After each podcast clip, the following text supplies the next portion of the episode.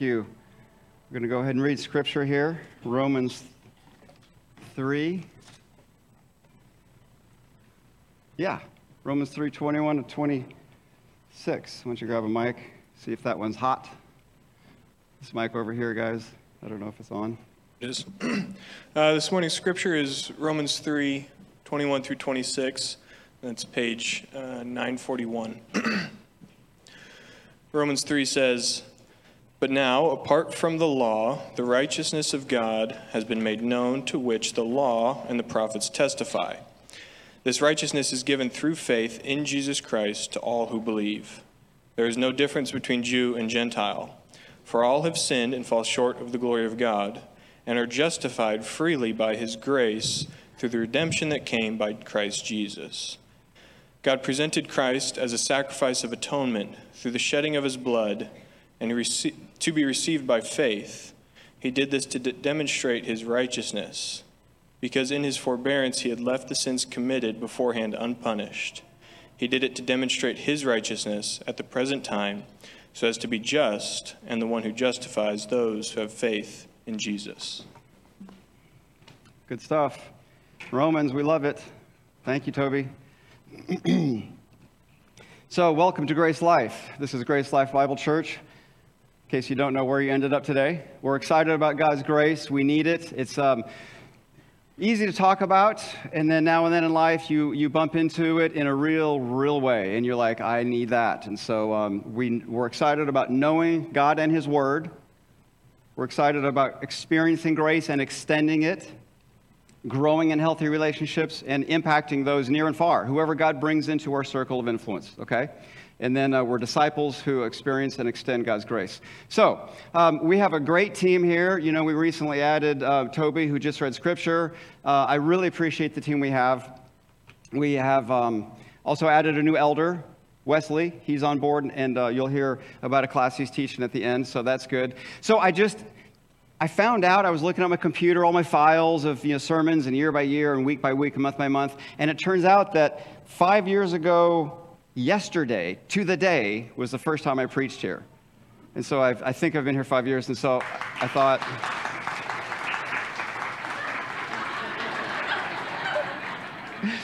I don't really feel that way, but I thought, I thought it's really funny. So um, anyway. Yeah, we are. Um, I'm seriously, I'm grateful to be here, grateful for the, the elder team, the staff team, for you guys. It's just a fun place. I mean, throughout my weeks and months, people are like, What do you do? And do you like it? And I'm like, You know, I really do. We've got a good church. It's fun. People are jumping in, and it's just a really joy to be with you all. And so that's good. Looking forward to um, another five years that uh, don't end up like that other slide. Anyway, so um, we're looking forward to that. So, we are uh, in Romans. It's a unifying, not just a faith journey, but a unifying faith journey from ruin to redemption. I added this for Jews and Gentiles in the Roman church. Because remember, that's the deal going on. We've, we've built this case. I'll keep alluding to it. But Jews and Gentiles in the Roman church, that's where we're at. And so here's the theme of Romans Paul is not ashamed of the gospel, for it's the power of God for salvation to everyone, that's key, everyone, Jew and Gentile, who believes, to the Jew first and to the Greek. For in it the righteousness of God is revealed from faith for faith. As is written, the righteous shall live by faith. So um, uh, that, that is packed right there. I mean, you, have rem- well, I get ahead of myself. Let's hit the slide and I'll go to, go to that point. Yeah, we're talking about falling and finding. Um, and so, are you okay? How do you handle it when you fail, when you fall? What's your mental script? What's your skill set? Do you have a skill set when you fall short? You fall into sin, or you, you advertently or inadvertently sin, whatever, anything. Where, where do you go? How do you handle that? What do you do? Do you beat yourself up with shame? I'm a bad person. Or do you receive grace and admit I did that. There's no denying it, and the law condemns me, but I have found Christ and I'm forgiven. This is a skill set that we need to have. So, um, uh, we, we talked about this before. Uh, in this first century culture, the word gospel, euangelion, was a common word. The Roman Empire was looked to the one that provided the gospel. The gospel simply means good news. When the Roman Empire conquered a new territory, they had new resources, new people, new money, new food. And so they would send out an announcement to the existing colonies hey, the gospel, we have conquered more people and you get more stuff. And so the, the Roman gospel, they took the Greek Hellenistic gospel and just added power and the state behind it. But um, this was, this was a common understanding of the good news. And so Jesus comes along, the disciples come along, they take that term and they say, well, here's a, a better gospel. Okay, it's a gospel of salvation. And so the gospel of Hellenism Rome is, is, is built on man is the measure of all things, and it's aiming at freedom, pleasure, and power. So this is, this is um, through education, healthcare, entertainment, athletics, which is exactly uh, our world, all right? So we've seen that before, but um, again, a review of the church in Rome, because this book is written to some specific people with a specific problem. Paul did not just sit down and have an assignment hey, write a very articulate, detailed explanation of the gospel. We read it that way, don't we? We're like, Romans, oh, that's the place to go to, to, to like a lawyer laid out his case. And while that's true, that's not why he wrote it. He wrote it because of Jew and Gentile division in the church, as I've been explaining for three weeks. So, going to keep going here. Um, remember, the church at Rome started uh, probably Pentecost, uh, AD 33. Some visitors in Jerusalem went back to Rome. Paul didn't establish the church. And so it's a Jew and Gentile church for uh, quite a while. And um, in that church, it's not one big church like this. There were just house churches. Now, if you came from a Jewish background with your law and your Jewish heritage and all that stuff, you would go to a Jewish house church. And you would do church in a very Jewish way. Meanwhile, Gentiles coming out of this, this, this pleasure and sexual indulgence and drinking and just, it's off the charts, and that's normal for, for Rome. If you come out of that and you find Christ, well, you're going to go to a house church with Gentiles, and you're doing church in a very different way than the Jews do church, okay? So, and they both answer the question how are we okay with God? Differently. The Jew says, We're okay with God because we have the law. And if you want to be okay with God, Gentiles, you got to do what we got to do. The whole package. it was intimidating. I'll explain later. But anyway, and so then you've got the Gentiles. If you want to find righteousness and be okay with God, well, the Gentiles were like, Well, we've got freedom. We can do what, coming out of Hellenism, we'll do whatever we want to do because we, Christ is our righteousness. So we'll just do whatever. And, and both are extremes. Okay, and then about the year 51, Claudius comes up and he expels the Jews from Rome. Here's a verse in Acts 18. Paul went to Corinth, found a Jew named Aquila, his wife Priscilla, who used to be in Italy that got kicked out. And so it says, because Claudius had commanded all the Jews to leave Rome, Acts 18 2. So they're gone. The Jews are gone for about six years. They left Rome. Which, what does that do to the church? You've got Gentiles coming out of this paganism for six years. They're in charge, and they're doing church in a very Gentile way, very non Jewish way. Then political climate changes. The Jews come back. Hey, we're home. We're back. We're going to start doing church like the Jews with the laws and circumcision. Y'all got to get started. And they're like, what? And so we have this, this tension. Who's in charge? But underlying just who's in charge and underlying how do we do church is the question how are we okay with God? How do we find righteousness with God? Is it through the law and the whole thing? Or can we just throw everything off like the gent? So that's, that's the tension here, okay? And, and, and um, there's, we, we talked about this in chapter 2. like a week ago? Seems like a year ago. Anyway, um, judgment is a big problem. They're judging one another, right? The Jews, all uptight with their law, are judging the Gentiles. Well, their gospel made them better. And the Gentile Christians are, are their gospel made them better than the pagans. And, and the gospel isn't supposed to make you better than in, in the sense of judgment, but that's what's going on. They're, they're splitting here. And, um, all right, so Paul, in writing Romans, addresses three groups, at least in these first three chapters. You've got the wicked pagans in chapter one. And then you've got former pagans who are believing Gentiles, and you have believing Jews. So, uh, chapter 2, you have believing Gentiles and believing Jews. And then chapter 3 is where we're going today. Here's an outline of the whole book. First four chapters reveals God's righteousness, and the, that creates a new humanity, believers, a new community, a, a united community of believers, and it fulfills God's promises to Israel But really, all of those are there because Paul is headed to a very practical point starting in chapter 12. It transforms and unifies the church, and that's what they need. They need the transforming, unifying power of the gospel. All right? So, remember, the Jew said salvation, righteousness, justification is achieved. Go do it. You can do it. Follow the law. Follow the law better. Gentiles were understanding the law, the, the righteousness, salvation is received, but they had some moral issues. Their, their conscience was defective, for sure. What didn't uh, convict them was a problem. They're like, this is great. They're like, no, it's not. Okay, we talked about conscience last time. Conscience. Anyway, so, um, all right. So, chapter 1 and chapter 2, as Paul um, is writing that, and they would read scripture in public. That's just how they did it. So, so imagine somebody's reading chapter one and two, or just chapter one, and just railing the pagan Gentiles. The, the Jews would be like, Yeah, man, amen. Amen to that. Whew, what a mess.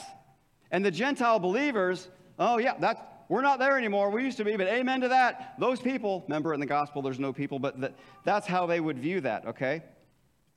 Their gospel, they thought, made them better than, and they're judging other people. And that's not at all what the gospel is supposed to do. But the problem is, Paul's gospel is open to the Jews and the Gentiles. Now, now think of this. Throughout the, all the Old Testament, the Jews were God's people. Everything was for the Jews, okay? And then, and then Christianity, you, you flip a page, and the New Testament, it's Christianity is like a subsect of Judaism. And so all of the Christians are under the umbrella of Judaism, and so they were forced to become like Jews through the law and circumcision. So the book of Galatians is all about this, book of Romans. And so this growing problem is what do we do with Gentiles who want to follow and worship and be saved by Jesus? Do they have to be under that umbrella? Or, or, or what does it mean if they go out of the umbrella? Well, what, what does that mean? And these questions are coming up here. What do we do with those people? Two specific issues. Do they have to be circumcised? And how do we have fellowship? Those are the issues that, that permeate the New Testament. And they, that question is asked and answered in Acts 15. So here's Acts 15. Some men came down from Judea, were teaching the brothers, unless you're circumcised according to the custom of Moses, you cannot be saved. That is crystal clear. We achieve righteousness through following the law, and you better too. In fact, if you don't do the law, you cannot be saved. It's, and so this is obviously not the gospel of Jesus, not the gospel of Paul. And so it's a problem. And so, the end of this chapter, here's the end of the chapter. Uh, For it seemed good to the Holy Spirit and to us to lay no greater burden than these requirements. And I just want to pause here and clarify this because it sounds legalistic, but it says to the Jews and Gent- to the Gentiles. They do not have to follow the law. They, they just should abstain from what's been sacrificed to idols, from blood and strangled and sexual immorality. Those things were laid down in the Old Testament way before the law ever showed up. And, the, the, the Hellenistic Gentile believers need to hear there are limits. You know what I mean? You're following God, good for you, but, but there's still moral limits.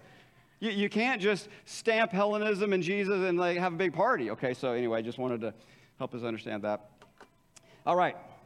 So they're, they're, they're splitting the church because they think they have two different routes to finding righteousness, two different ways to say, I'm okay with God, and that was a problem. All right? Um, and but this, this, this builds up to chapter 3, chapter 3, verse 1. This all builds up.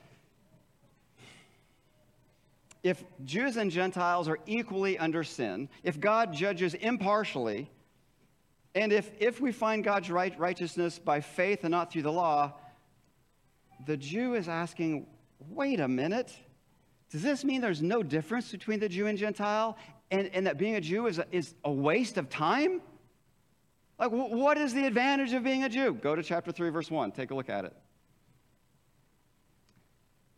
Very first phrase. Then what advantage has the Jew? See, this is exactly where he's led his people. He knows, I've been talking about all this, and you're probably thinking, well, this is a waste of time. Or what's the value of circumcision? Much in every way, to begin with, the Jews were entrusted with the oracles of God. They were the, the gatekeepers of the text. They should know better. one of my kids when he was little, there, was another kid in, in school named Noah. I don't know how old Micah was, but like super little. I don't know, four or five or whatever, six. Anyway, um, he came home and, and he was just like, Noah got in trouble with a name like that. He should know better, right? So, anyway, so I, I just thought that was kind of cute. But, but here, the Jews, they should know better. They have the law of God. It's no mystery. Here it is, okay?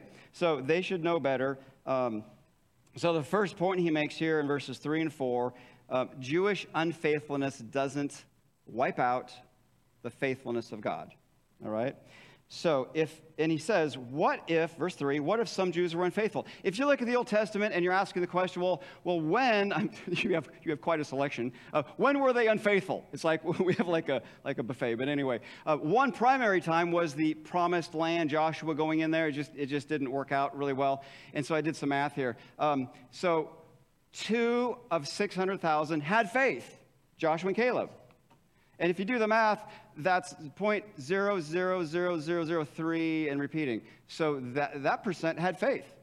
And, and 599, 90, 998, and 2 or 8 did not. And so that's 99% point. Nine, uh, you get the point. I'm not going to, anyway, they'll blur together. But, but his, his question is well, wait, what if they were unfaithful? Then is God unfaithful? Because they didn't uphold the law, they failed, they fell short. What is God's response? Will God be merciful? He was merciful to them. He continued to pursue them, uphold them, and discipline them, but provide for them. And so that's exactly the argument here.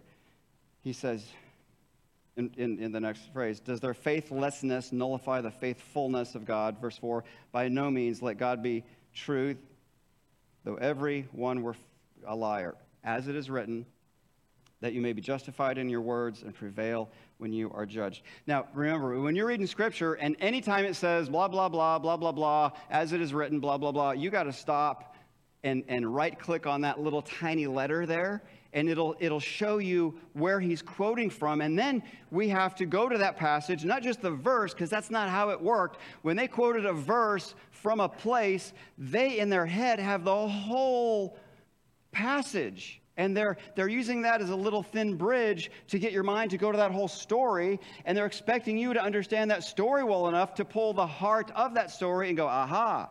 In this case, this is quoted from, what does it say in your Bibles? You got a little, a little marker?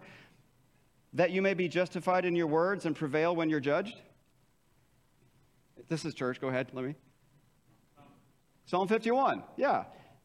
In Psalm 51, uh, it says, Against you and you only have I sinned and done what is evil in your sight, so that you may be justified in your words, blameless in your judgment. This is, this is where his mind is. Well, what's Psalm 51? It's, it's about David and David's sin with Bathsheba, which was sexual sin, which is very common in the Roman church with health. Okay, you see what's going on here? So the sexual sin is the context of, of God judging that. And God is still just. Um, so, a case he's going to be making here is just possessing the law doesn't excuse you from the judgment of God. And so, God was merciful to David. God will be merciful here, but there are still limits, all right? Um, if God is merciful to these people, why are you judging each other? Uh, that doesn't make sense. So, he goes on to verses 5, 6, and 7. And he says that Jewish unrighteousness really highlights the righteousness of God. And this can be abused. You know, I, I have a mind that just, I just see the loopholes. You know what I mean? And I'm like, okay, well, if my sin that magnifies God's glory, I'll just sin. And don't tell me you didn't think of that. But anyway, um, that's what's in Scripture. Verse 5. If our righteousness serves to show the righteousness of God, what shall we say? That the, God is unrighteous to reflect, inflict wrath? Then how could God judge the world? And so he, he, um, he's saying, Your unfaithfulness doesn't excuse you from God's judgment. Verse 7 If through my lie God's truth abounds to his glory, why am I still being condemned? And so here's the thought if, if, if lying just go ahead and, and glorifies God, well, then he's getting glory. Why is God judging me? And this is, this is an interesting concept. Um, some people still think that way today. In verse, or, uh, verse 7 and 8 here, as some people slanderously charge us with saying, why not do evil that good may come? Their condemnation is just. Why not do evil that good may come? Because, well, wait a minute. Paul, you're saying that, that our sin just magnifies God's glory. Well, let's just give him more glory in sin. And that Hellenistic Gentile believers kind of were there, were there. They're just sinning that God, and so we have these, these, um, these problems.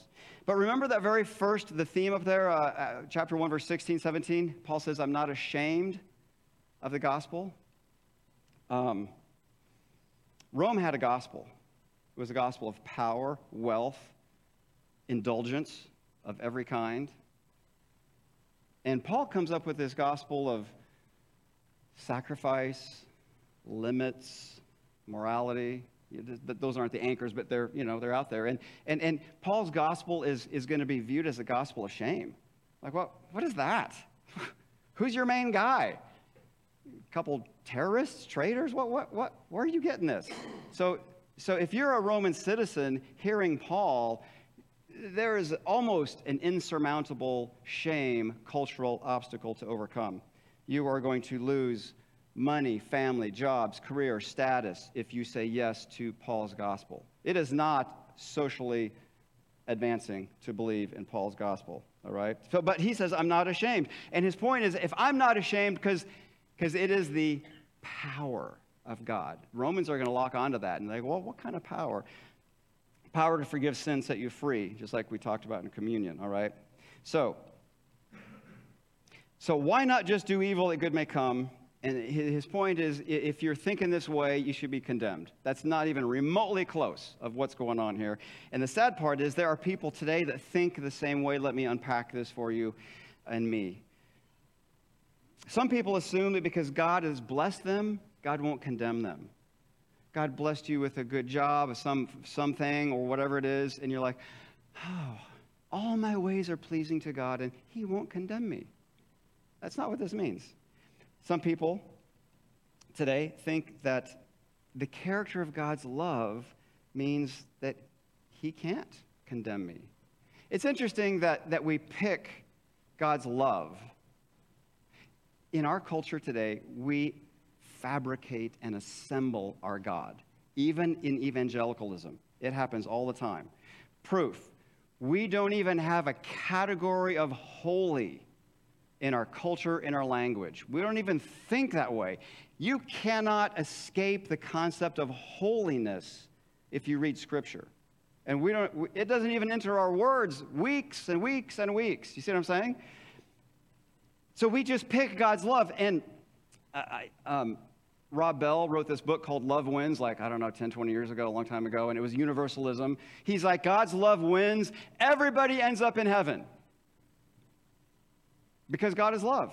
Well, that's great that you can just pick and choose and say, this is his dominant trait. And so if, if does it sound judgmental if, if, I, if I say that if, if Rob Bell is saying that you can oppose Jesus' teaching, reject him, but you still end up in heaven? Is that judgmental? I think it's just being accurate, right? So, I mean, it's, we, we with, a, with a soft heart and, and a compassionate heart. So, it reminds me of this quote I read a long time ago, and it kind of typifies our broader culture. It says this I would like to buy $3 worth of God, please. Not enough to explode my soul or disturb my sleep, just enough to equal a warm cup of milk or a snooze in the sunshine. I don't want enough of God to make me love a black man or pick beets with a migrant. I want ecstasy, not transformation. I want warmth of the womb, not a new birth. I want a pound of the eternal in a paper sack. I would like to buy $3 of God. Wilbur Rees wrote that, I don't know when. But anyway, sometimes we want parts of God, but we don't want the parts that would make us do those things that, that we're uncomfortable with. We assemble our concept of God. Anyway, okay, some people think that even though they have sinned, God is merciful and want, that there's no price tag to that, and that um, everything we do glorifies God, so therefore it doesn't matter what we do. So, in many ways, we're right there with these Hellenistic Jewish tensions. We can relate to them, we can see them and feel them. So Paul didn't obviously teach do whatever you want, just sin so that God, he didn't teach that, but he was accused of teaching that. So we, we can't get on board with just run around and sin and it doesn't matter because God is great. But also the other opposite extreme, some people run around and they think their prime directive as a believer is to avoid sin. the prime directive of the believer is not to avoid sin. Jesus, as he walked on earth, didn't have avoiding sin as his main thing. His main thing was doing the Father's will, responding in love, loving the Father, being abiding with the Spirit. And that led to decisions and values that avoided sin. But which one of those is primary? You see what I'm saying? Don't hear half of what I'm saying and run out the door and woohoo! Preacher said I can do whatever. Yeah, not, not, that's not what we're talking about. And so here's a quote. I, I, I love this quote. Um, we have put so much emphasis on avoiding evil, we have become virtually blind to endless opportunities for doing good. We have defined holiness through what we separate ourselves from rather than what we give ourselves to. I'm convinced the greater tragedy is not the sin we commit, but the life that we fail to live. I read that like seriously 15 years ago, and I'm like, man, that, that makes sense. Because we can get so wrapped up, and especially in families, you can get so wrapped up in the shame aspect of, of a family member who sins. And our approach can be like, I, I'm, and we don't say this, but it's like, I'm more concerned about my image and my shame than your heart spiritually. See what I'm saying? And so it just, just unpack that as, um, as we do that. So he goes back here and says, What advantage is, is the Jew? And Paul's like, Well, you have the law, you have access to the law. But the law was a window into the heart of God to whom you are supposed to relate by faith, not by doing all the stuff. That's, that's where the disconnect happens. So their, their question is, well, well, what's the point of being a Jew? And he's like, the point of being a Jew is that you are stewards of the text, and you should know. You should know better where this all is leading. Okay, so then we go on to um, chapters or verse uh, 9 through 20. Are they better off? And then, then he just goes ballistic on this stuff. And this, as it is written, and, and, and if you dig into this, it's going to take like a long time because he's got about eight or 10 different passages all over the place. And so he is just going down there. He, he says, As it is written, none is righteous, not one. No one understands. No one seeks God. All have turned aside. No one does good, not even one kind of sensing a theme? A little bit? None is righteous. And so he quotes Psalm 14, Psalm 53. There is none who does good. Psalm 53. Um, there is none who does good. They have fallen away. Together they become corrupt. There's none who does good, not even one. So this is where he's going. And then the next verse, 14. Their mouth is full of curses. He's pulling that from Psalm 5. Uh, their mouth, their throat is an open grave. Flatter with their tongue. Uh, under their lips is the venom of, venom of asps. I think that's kind of a serpent snake or something. Um, their feet run to evil, shed blood, and you know our feet guide our feet on the way of peace. And so you've got their paths of ruin and misery. And so Isaiah and Psalm 36, their feet run to evil. And, and he's, what he's doing here, it just goes on and on and on. But the, the, the point is, all are guilty before a holy God, Jew and Gentile. You are together are like all guilty. Okay? So possession of the law, Jews, possession of the law is not a ticket to break the law. That's what they thought they had. We have the law. He won't judge us. We can do our things, whatever we want. Um, so imagine with me that you're a, a, a Jew following the law, and you start to hear Paul, and the Spirit of God is at work, and in you, in your heart, and you start to entertain this concept, and, and Everything about your life, your culture, your, your calendar, the hours in your day, your money, your family, everything is shaped by your view of Judaism and the law. And you hear Paul saying this. Imagine the horror, the panic, as you start to understand wait a minute, none of that matters at all as I seek righteousness. That's just stripping your soul. You're gutted. Well, what then? What do I do? That had to be terrifying, which I think is why most of them just wanted to kill him instead of listen to him, right? I, I get it. That's, that's terrifying, okay? Um, he says here, look at uh, verse 19 and 20. Verse 20 For by works of the law, no human will be justified, since through the law comes knowledge of sin. The law reveals sin, it doesn't rescue from its penalty. You're just in more trouble. All right? So, he finally gets to the good news here.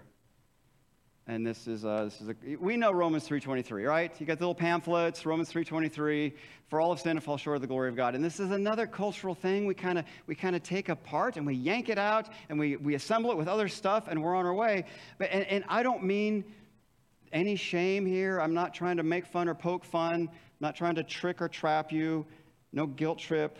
But do you know what verse 22 says? Do you know what verse 24 says? Context. There is no distinction. The Jew Gentile tension is all over this thing. All have sinned. Verse 24 all are justified by grace as a gift, whom God put forward by his blood to be received by faith. It's not just this is the sin thing, everyone sinned. It is that, but also all are justified by faith as a gift through Jesus Christ, the blood of the new covenant. That's a pretty good package, all right? So, no distinction. We all fall short, all right? So, if we're justified by following the law, then there's a division between Jew and Gentile because the Jews have the law, the Gentiles don't. Then there's two different ways, apparently, of finding justification, but that's not the case. Paul said we have a new understanding that righteousness of God is found in Christ through faith. And so if we're, if we're justified apart from the law, catch this. This is where he's going. If we're justified apart from the law, then the Jew and Gentile are justified in the same way, by the same gospel, by the same God, and the members of the same church and they shouldn't be fighting each other. Okay? This is where he's going. Not only that, if it's true, then justification is and always has been by faith. And that'll throw the Jew to the Old Testament, and they're like, wait a minute, the law's there. Yeah, the law with Moses is there, but there's also Abraham with faith there. The Jews were entrusted with the oracles of God. They were the housekeepers of the text, they should know better. All right? So, justification has always been by faith. No group, Jews, no one of you has the upper hand, the final answer. You're all, we all sin, we all need the same access through faith to the same righteousness of God. It comes through faith, and it comes, if it comes through faith, well, what's the point of boasting? right? I mean, after this, because boasting and judging was a big deal in this church, and he's just he's just going, where then is boasting? I hear it all over the place. On what grounds can you make a case that your boasting is appropriate if you are dead in your sins, equally Jews and Gentiles before a holy God? Why are you boasting? And I, I just like, right? I just a fly in the wall moment. It's like, oh, well, yeah, I'm just not really sure. I'm so, can you move on, please? I'm feeling convicted. Anyway. I don't know what they did. But he says, we, we, we don't boast. And then I love the way he ends the, ver- the chapter in verse 31. Do we then overthrow the law by this faith? Because that's logical too. After all this, well, then just throw the whole, it's bad. The law is bad. Just get rid of it. And he's like, no, look at the last four words. We uphold the law. What?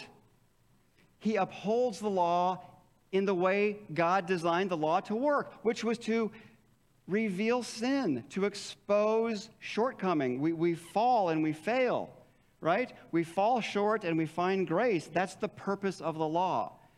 To, to point out, I do not measure up here. I need external help. I can't come up with my own rules of righteousness. I fall short. I need to find grace. The law is to beat you up, make you fall so short, you seek out Jesus, you find him. And then Paul says in Galatians 3 once you've done that, you're done with the law because he understands there's a new heart, there's a new desire. And now I'm, I'm, I'm willingly following Jesus. I don't have just a bunch of stuff to do. All right? It's a great, it's a great, it's an amazing truth. All right? So, same body of Christ, same story that we're following. Jews, Gentiles, you're part of the same story. How, how far back does that story go, though? Does it go to Moses with the law? Or, or does it go all the way back to Abraham and that's chapter 4. All right? We'll take a 15 minute break and then get into chapter four. Just, I'm just kidding. Anyway, we'll take like a six and a half day break. Anyway, so here are key questions. Where do you go to answer, Are you okay with God? Right? Like I said, Nebraska, are you okay? um, are you okay with God? Where do you go? Performance, family, grades, reputation, zip code, well, money, the whole bunch of stuff we come up with. I'm okay with God. Maybe it's because because I'm not like chapter one. All that, all those sins, at least the important ones, I'm not. You know, the really bad. I'm not them. So I'm okay. Well, we have to we have to look at the holiness of God, and we're leveled like Jews and Gentiles before a holy God. How do you respond when others close to you fall short? Shame, blame, or can you guide others to the throne of grace when they fall short? What a great opportunity when someone close to us falls short and you can talk about the disappointment, the pain, and, and whatever it is, trust, but, but, also, but eventually, here, here's the grace that I have found in Jesus when I fall short. And so we want to do that. All right. So, Heavenly Father, thank you for your goodness. Thank you for your grace. Thank you that you want unity. You've equipped us for unity. I pray that you would give each of us windows into areas of our soul that we haven't even been aware of, that maybe needs cleansing of your spirit and, and, and renewed love, compassion for some people that just drive us nuts or disagree with or whatever. Um, we want to be marked by true unity, and that will be found when there's true differences, even pain. We give that to you and pray that you would be healing us as we, as we joyfully pursue you this next week. Amen.